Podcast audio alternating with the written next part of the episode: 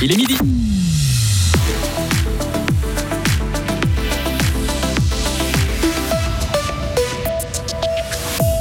On savait les glaciers suisses menacés. Là, le constat est sans appel. En deux ans, ils ont perdu 10% de leur volume.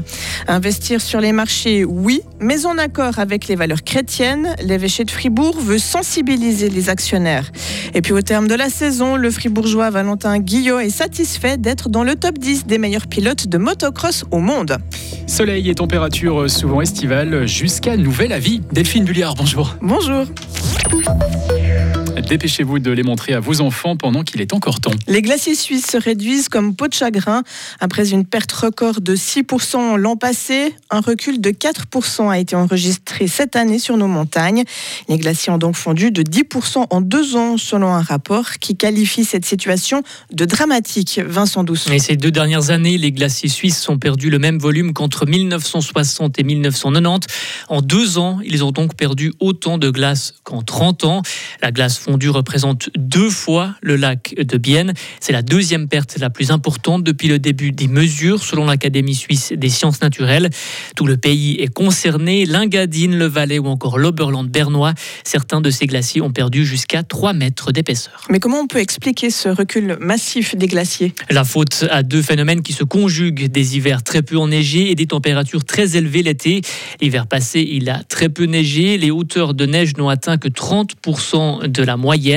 Les fortes chaleurs sont elles arrivées au mois de juin déjà et la neige a fondu un mois plus tôt que d'habitude.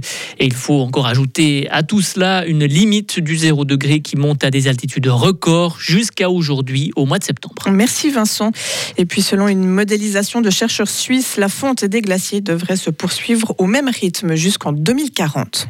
L'Église catholique veut rendre le monde de la finance plus durable. Que ce soit au niveau écologique mais aussi social, dans une conférence donnée hier à des acteurs financiers de Genève, Lausanne et Fribourg. L'évêché les a encouragés à penser aux valeurs chrétiennes lors de leurs investissements.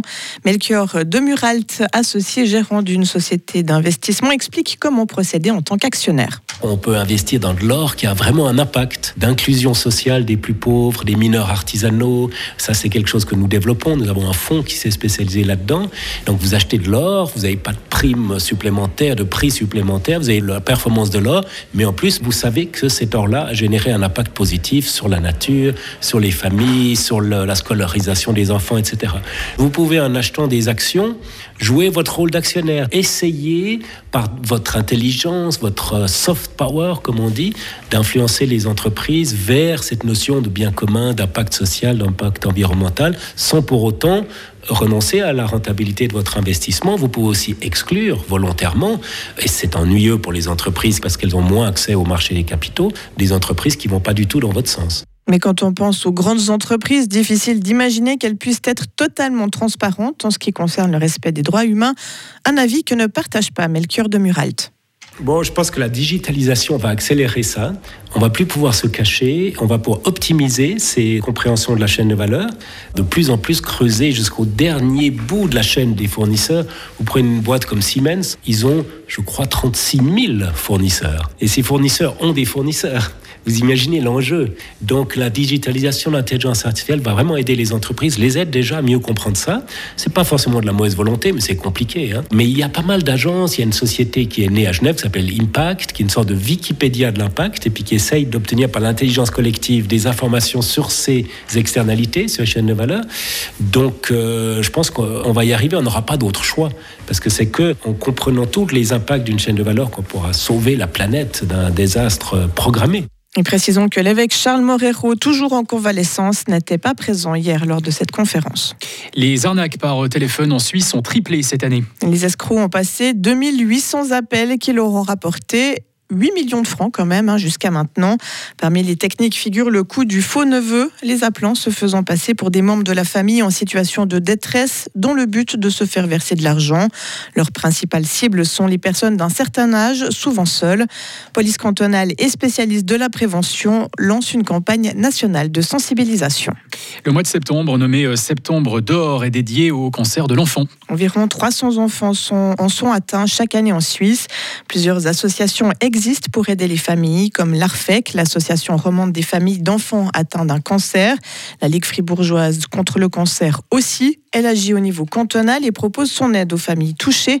Le professeur Daniel Betticher en est le président. Il faut savoir que lorsque le diagnostic est posé, faisons l'exemple d'une leucémie, un cancer fréquent chez les enfants, l'enfant va être traité hors canton. Il n'y a pas de centre pédiatrique oncologique dans le canton de Fribourg.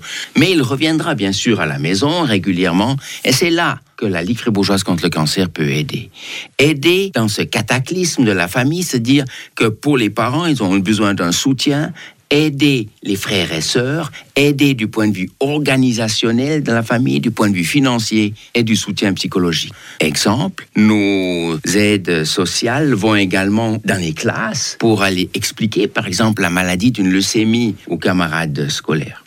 D'ici une trentaine de minutes, écoutez le témoignage tout en courage d'une jeune fribourgeoise atteinte d'une leucémie depuis février. Pétrole, gaz, charbon, comment se passer des énergies fossiles pour réussir le virage climatique? Faudra-t-il sortir les gros pulls et les bougies pour se chauffer cet hiver? Six candidats et candidates au Conseil national ont pour mission de répondre à ces questions ce soir lors d'un débat en vue des fédérales d'octobre. Pour le suivre, vous pouvez prendre place dans le public à Mediapark ou derrière votre poste dès 19h. Ce sera sur Radio FR et la télé. En sport, Valentin Guillot a de quoi être satisfait. Le Fribourgeois de 30 ans a bouclé le championnat du monde de motocross à la 9e place. Cette année, le Lacroix a fêté plusieurs top 10 mais n'a pas réussi à décrocher de podium. Il a toutefois fini 6e des Grands Prix d'Indonésie et de France. Valentin Guillot. Donc une sixième place, c'est vraiment bien parce qu'en fait, euh, devant moi, c'est que des pilotes d'usine. Donc euh, bah, au niveau du budget, comparé à notre équipe qui est une équipe privée et puis leur budget, il y a un gros gros gap. Euh, au niveau des performances de la moto aussi, il y a quand même une différence. Donc voilà, donc une sixième place, c'est vraiment super. Mais bien sûr, euh, j'en veux plus. Donc on va attendre que la saison se termine, euh, se mettre autour de la table avec l'entraîneur, voir qu'est-ce qu'on peut améliorer pour vraiment aller chercher, chercher les top 5 et puis se rapprocher du podium. Et avant de pouvoir prendre des vacances, Valentin Guillot participera au Motocross des Nations. La compétition qui oppose plusieurs pays se disputera en France dans 10 jours. Et l'an prochain, il repartira en championnat du monde. Retrouvez toute l'info sur frappe et frappe.ch. La météo avec l'IRT Automobile, votre partenaire Mercedes-Benz à Payerne, là pour vous depuis 1983. Du euh, soleil pour euh, cette euh, journée de jeudi avec 24 degrés. Demain vendredi, soleil, 11 le matin, 26 au meilleur de la journée.